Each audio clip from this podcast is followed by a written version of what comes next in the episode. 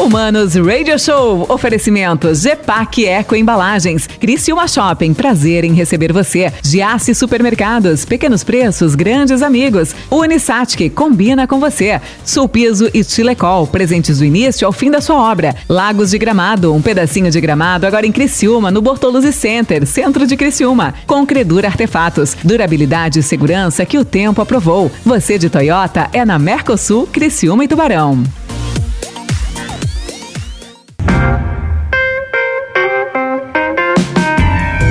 Voltamos, voltamos aqui no Manos Radio Show, aqui na 92. Aqui na 92 a música nos conecta, as boas entrevistas nos conectam. E olha a minha entrevista de hoje, mais uma, eu tenho o prazer de receber ele, que é um bruxo de longa data. Já tive o prazer de entrevistá-lo tantas vezes, já nem lembro quantas vezes, né, cara? O cara, o cara agora é escritor, tá grandão, tá gigante. Ele é CEO, diretor-presidente da Anjo Tintas, aqui ó, escreveu um livro, Gestão Profissional na Prática. Eu tenho o prazer de receber Felipe Colombo. Tudo bem, meu bruxo? Que prazer te receber. Ô, mano, obrigado pelo convite aí. O prazer é meu de estar aqui de novo batendo papo contigo. Eu quero saber o seguinte: agora você é mais escritor ou mais empresário? Continuo sendo mais empresário. Mais empresário. Sonha em ser só escritor ou não? Não, não, não. não, não, não. É, um, é um processo muito legal, foi um processo muito bacana escrever o livro. Foi um, um ano aí de de, de, muito trabalho, conciliar bastante coisa, mas não, não tenho essa pretensão de viver de livro. Até porque viver de livro é complicado, mano. Agora que eu entrei nesse mundo Você tá vi, vendo que não dá?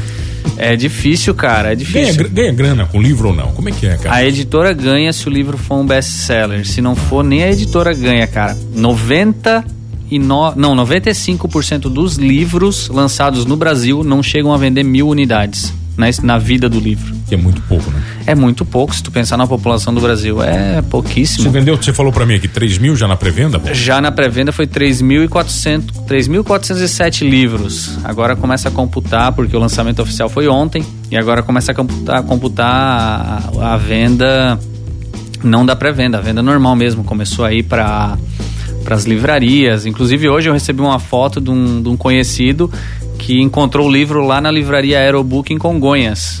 Então, muito bacana. Começou você a chegar na livraria. Você não tem noção para onde vai, né? Não, não tem. A livraria noção. que acaba fazendo, a editora que acaba fazendo esse trabalho? A editora que acaba fazendo. Mas tu perguntou ali de se ganha dinheiro, né?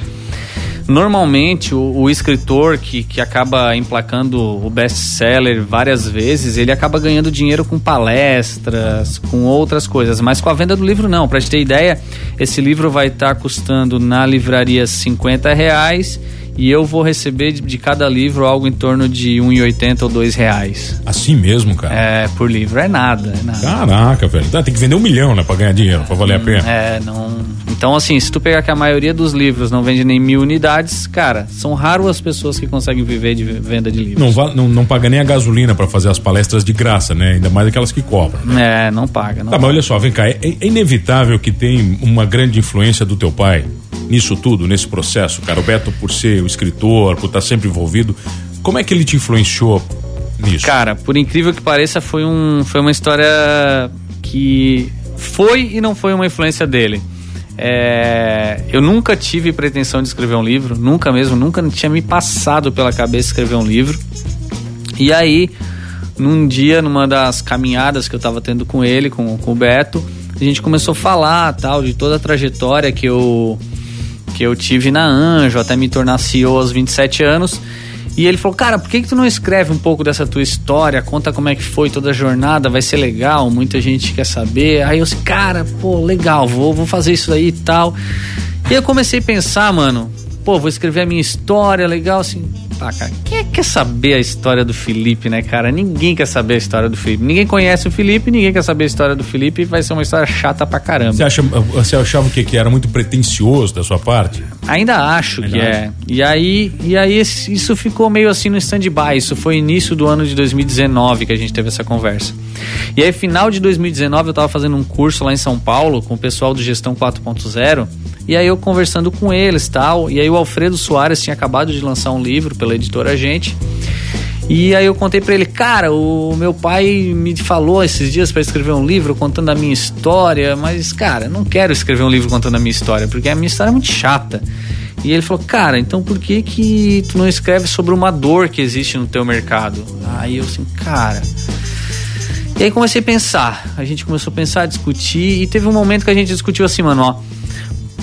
Se o Brasil é um dos países que mais abre empresas no mundo, é um dos países mais empreendedores do mundo, por que que também é um dos países que mais fecha empresa no mundo?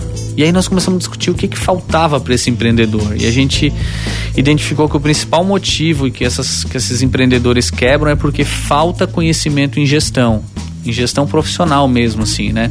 Porque o empreendedor é aquele cara que tem um sonho e ele sai correndo atrás do sonho dele e faz acontecer. Costumo falar que é o, é o, é o lenhador que entra na floresta derrubando as madeiras, tudo. Até não é muito bom falar nesses ah. termos hoje por causa da sustentabilidade, é. né? Mas é o lenhador que sai cortando a madeira, abrindo a floresta, abrindo a picada no meio da floresta.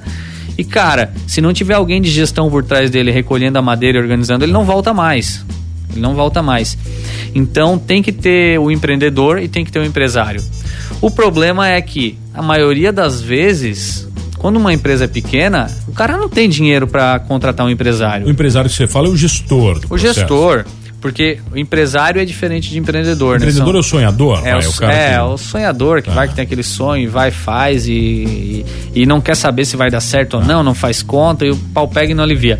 Agora, o empresário não, o empresário faz conta, organiza e faz aquele negócio e tal e vai.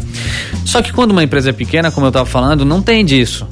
O cara tem que bater o tiro de meta, receber a bola no meio-campo, cruzar e fazer o gol de cabeça e comemorar. O cara faz tudo. Então, falta um conhecimento em gestão para esse cara não quebrar nesse primeiro ou nesse segundo ano de vida dele. E aí, assim, cara, em vez de contar a minha história, que tal eu falar um pouquinho de como é que funciona a gestão da Anjo. Eu conto a minha história ali no, no, começo, como é que foi e tal, mas bem rapidinho.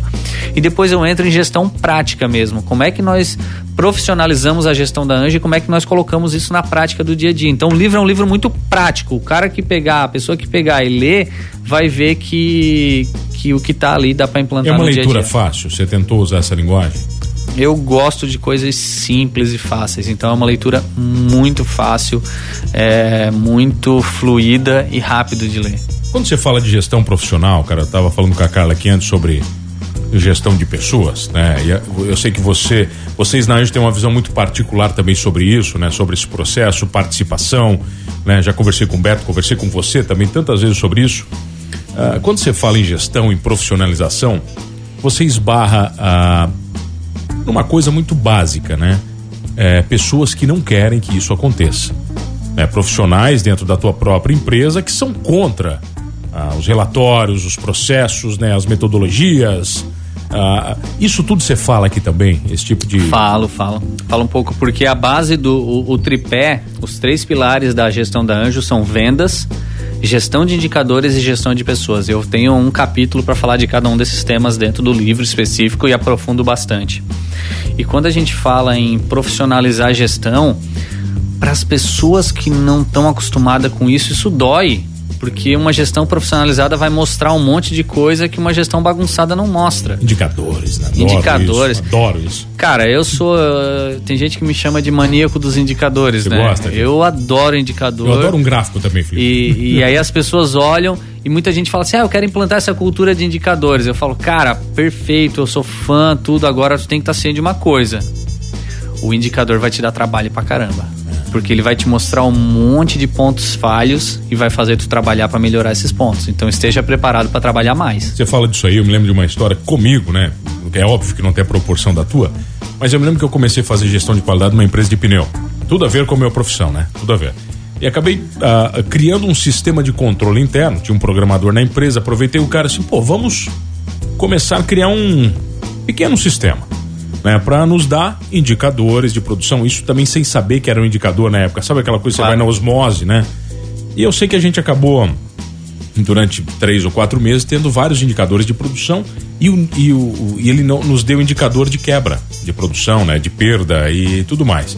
E um certo dia eu fiz uma impressão desses relatórios e fui sentar com o presidente da empresa, que nunca tinha tido. Era, ele era muito mais empreendedor também. O negócio era. E faturava alguns milhões a empresa, era uma empresa relativamente grande. E o cara ficou puto da cara comigo. Mas puto, você não tem noção. Porque ele não acreditava naqueles números, entende? a quebra, sei lá, de 5, 6, 7%, e aquilo representava um valor significativo no final do mês, ele dizia que eu estava mentindo, que os indicadores eram mentira, que era. Eles, todo mundo dizia para ele que era menos de 1%.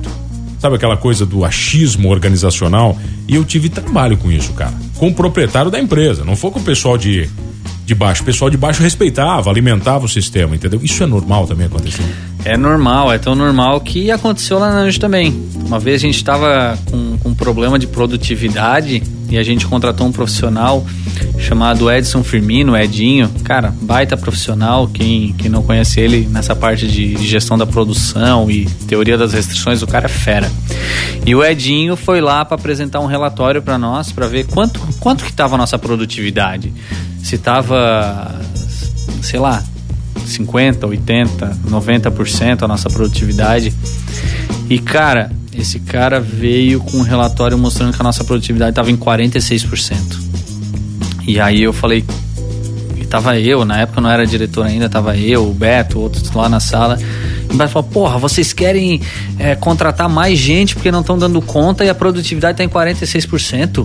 Pelo amor de Deus, tal. E aí os gestores ficaram puto da cara com o Edinho e tal. E depois a gente teve uma reunião junto com o Edinho. E o Edinho falou: Olha, eu coloquei 20% de produtividade a mais aí. Produtividade, pra não. Pra, não, pra eles não passar muita vergonha, porque a produtividade de vocês está na casa de 30 e poucos por cento. Caraca, velho. Cara, e aí o bicho pegou. E aí o bicho pegou e nós começamos a trabalhar. Mas a primeira reação foi justamente essa. Falou, porra, não pode, tá errado. O que que tu fez? Como é que tu mediu? Por que que isso e por que aquilo? E começa um monte de justificativa. E é normal, né, mano? Ninguém quer, quer, quer, quer ser apontado e mostrar que o seu trabalho tá falho.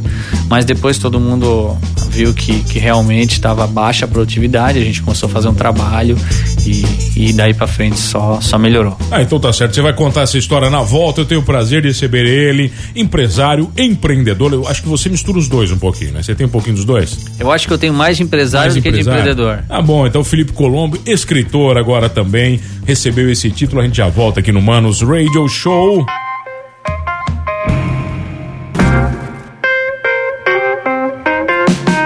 Ah, voltamos, senhores, voltamos aqui no Manos Radio Show e hoje comigo ele que é empresário, ele se define então como empresário, escritor, Felipe Colombo, ele é CEO, diretor-presidente da Anjo Tintas.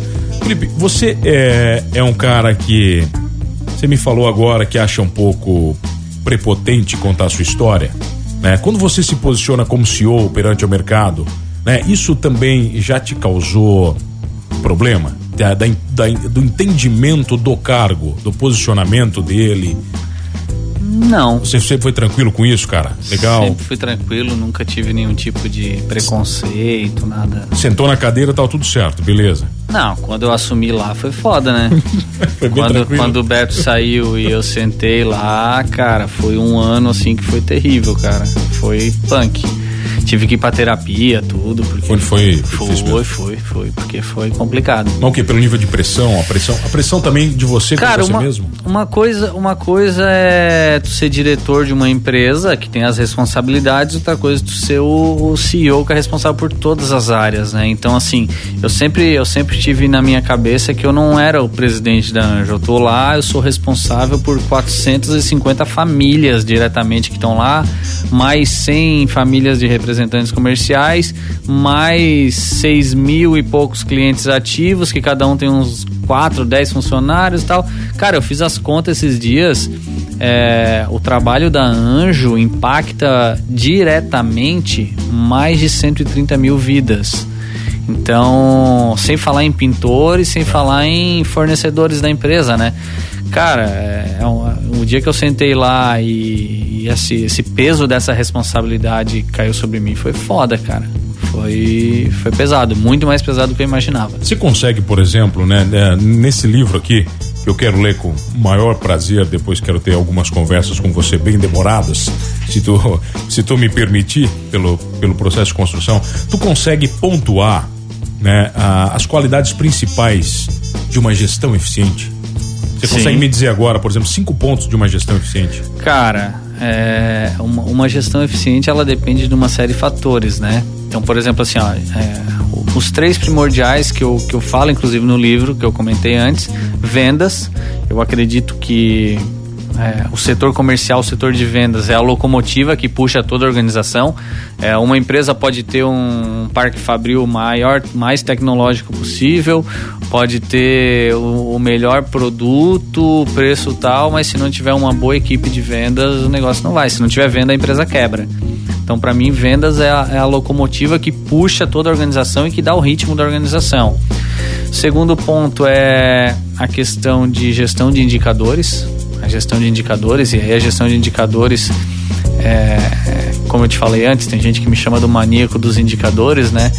É, eu, eu, gosto muito e os indicadores te dão um norte, é como um grande placar que tu consegue ver para onde tu tá indo, aonde que tu tá bom, aonde que tu precisa melhorar. E argumento, né? O indicador dá argumento para tudo, Te né? dá argumento, porque contra, contra, como é que é? Em, in God we trust...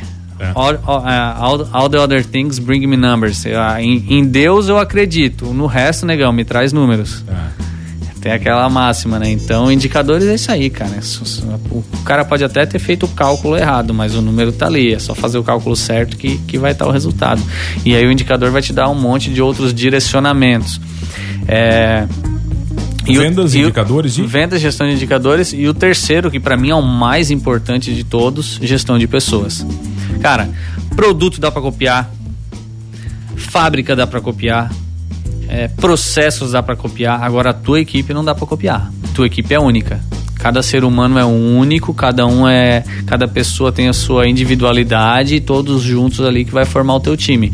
E eu não tenho dúvida nenhuma, mano, que o grande diferencial da Anjo não é produto, apesar de a gente ter produto top, se a gente não tivesse uma equipe foda como a gente tem, cara, a gente não ia estar tá nem perto de onde a gente está hoje. É, quando você fala de gestão de pessoas, é meio que quando a gente compara com um time de futebol em processo de ascensão que parece que é tudo tão perfeito que o time não perde de jeito nenhum. É, é mais ou menos isso, cara. Que é, é. forma equipe, não é time, né? É, é isso aí, cara. É isso aí. Quando a equipe tá, tá, tá unida, com um propósito único e todos com o mesmo objetivo, fazendo acontecer, o negócio parece até ser mágico, assim. Acontece coisas que tu, porra, como é que pode? Que sorte que a gente teve, né? Na realidade não é sorte, né? Não é sorte. O pessoal acho, que, é, acho que é química também, né, é, cara? Relacionamento, eu já sei até onde você vai, né? Eu já sei a tua reação, né? Com o processo, com o problema, né? É. Tem tudo isso. Né? E aí, mano, aí vem uma das minhas grandes preocupações no momento que a gente está vivendo de isolamento social, né, cara? Home office é muito bom, home office é legal, aumentou a produtividade de um monte de gente. Agora a cultura da empresa, cara. É algo que me preocupa muito, porque assim, ó, se a gente pegar lá na Anjo, nós temos a cultura de conversar, lá naquele cafezinho, tomando cafezinho no meio da tarde, surge um monte de ideias. E às vezes tu tá sentado na tua cadeira e tu vê outra, outras duas pessoas conversando do outro lado e surge um insight aqui. Já. Então, isso acabou. Isso acabou. Como é que, como é que vai ter, como é que a gente volta com essa interação? Então é algo que a gente está muito preocupado lá em como é que a gente vai fazer para trazer esse pessoal de volta para dentro da empresa e, e, ter o home office como um benefício e não como uma obrigação, né? Se o cara precisar trabalhar um ou dois dias em casa, legal. Agora a empresa está estruturada para isso, antes não estava mas a gente quer aquela, aquele pessoal lá dentro porque a Anja é uma empresa muito inovadora, as ideias pulsam lá dentro e muito vem dessa interação, dessa interseção que existe entre as pessoas. Eu já ouvi alguns empresários, alguns amigos em comuns nossos, inclusive, né? É, que não querem mais voltar pro presencial, cara. Já falaram pra mim, não, mano, dobrei de produtividade, a galera tá em casa, tá melhor, deixa em casa. Verdade, tem alguns setores que a produtividade aumentou muito. E eu, eu, eu, posso citar vários exemplos, vou citar um pra ti assim, televendas. Pô, televendas, a, a produtividade aumentou absurdo, absurdamente. É, agora eu te faço uma pergunta, mano. Vamos supor que a gente está lá, equipe de televendas, cada um tem sua cabine, e tem aquele cara que faz 30 ligações por dia e faz 20 vendas, e tem o outro que faz 30 ligações por dia e faz 5 vendas. Será que se esses caras não tivessem um do lado do outro, o cara de 5 vendas não ia prestar um pouco mais de atenção como é que o cara de 30 é vendas tá faz e pegar algumas dicas com ele. Hoje não existe. Ah, mas dá para pegar a gravação e manda a gravação pro outro. Cara, é ah. bem diferente. É bem diferente. Calor humano, né, cara? O cutoque, né? Olho Ex no olho, né? Exatamente. Então, assim, ó, falta falta o pessoal perceber que no longo prazo o home office vai acabar com a cultura de um monte de empresas, cara. E cultura é É Agora, quem, essencial. Quem quiser saber mais também, compra o teu livro, você não vai ficar dando aula aqui de graça, né? Tá de sacanagem. Boa, boa, boa. Agora lá. gostei, hein? Ah, para. Gestão profissional na prática, Felipe Colombo. Pessoal encontra onde esse aqui? Ô, mano, tá para vender na. Tá começando a ir pras livrarias, a editora tá começando a mandar. Mas para quem quiser comprar agora, entra no site filipecolombo.com.br, que lá já vai ter um link para comprar online e já vai receber direto na tua casa esse livro. Olha aqui, existem muitas empresas que até sobrevivem e prosperam sem o planejamento estratégico. Mas eu tenho certeza de que elas devem perder muitas oportunidades ao não aplicar, né? Se você é gestor de uma dessas empresas, está na hora de mudar sua atitude. Bruxo, obrigado pelo carinho sempre. Prazer Opa. receber. Prazer foi meu e conta com a gente sempre que precisar, mano. Forte Arro- abraço. Arroba Felipe Colombo no Instagram. Fácil? Isso aí, Felipe Colombo. F-I-L-I-P-E Colombo. Agora deixa eu mandar também o teu LinkedIn pra pessoa pra te encher o saco. É Felipe R. Colombo. Os caras ficam mandando currículo pra ti que você botou aqui também, né? Bastante. Quem quiser mandar currículo lá pra gente, sempre que é gente boa. Então, currículo arroba anjo.com.br. Pode mandar lá. Não tem como você não falar isso. Falando de gestão de pessoa é mais importante, né, cara? Bruxo, obrigado pelo carinho. Valeu. Valeu, mano. Forte abraço. Obrigado a você que tá comigo todas as tardes. E não esqueça de uma coisa: aqui na 92, somos todos anjos e somos todos humanos.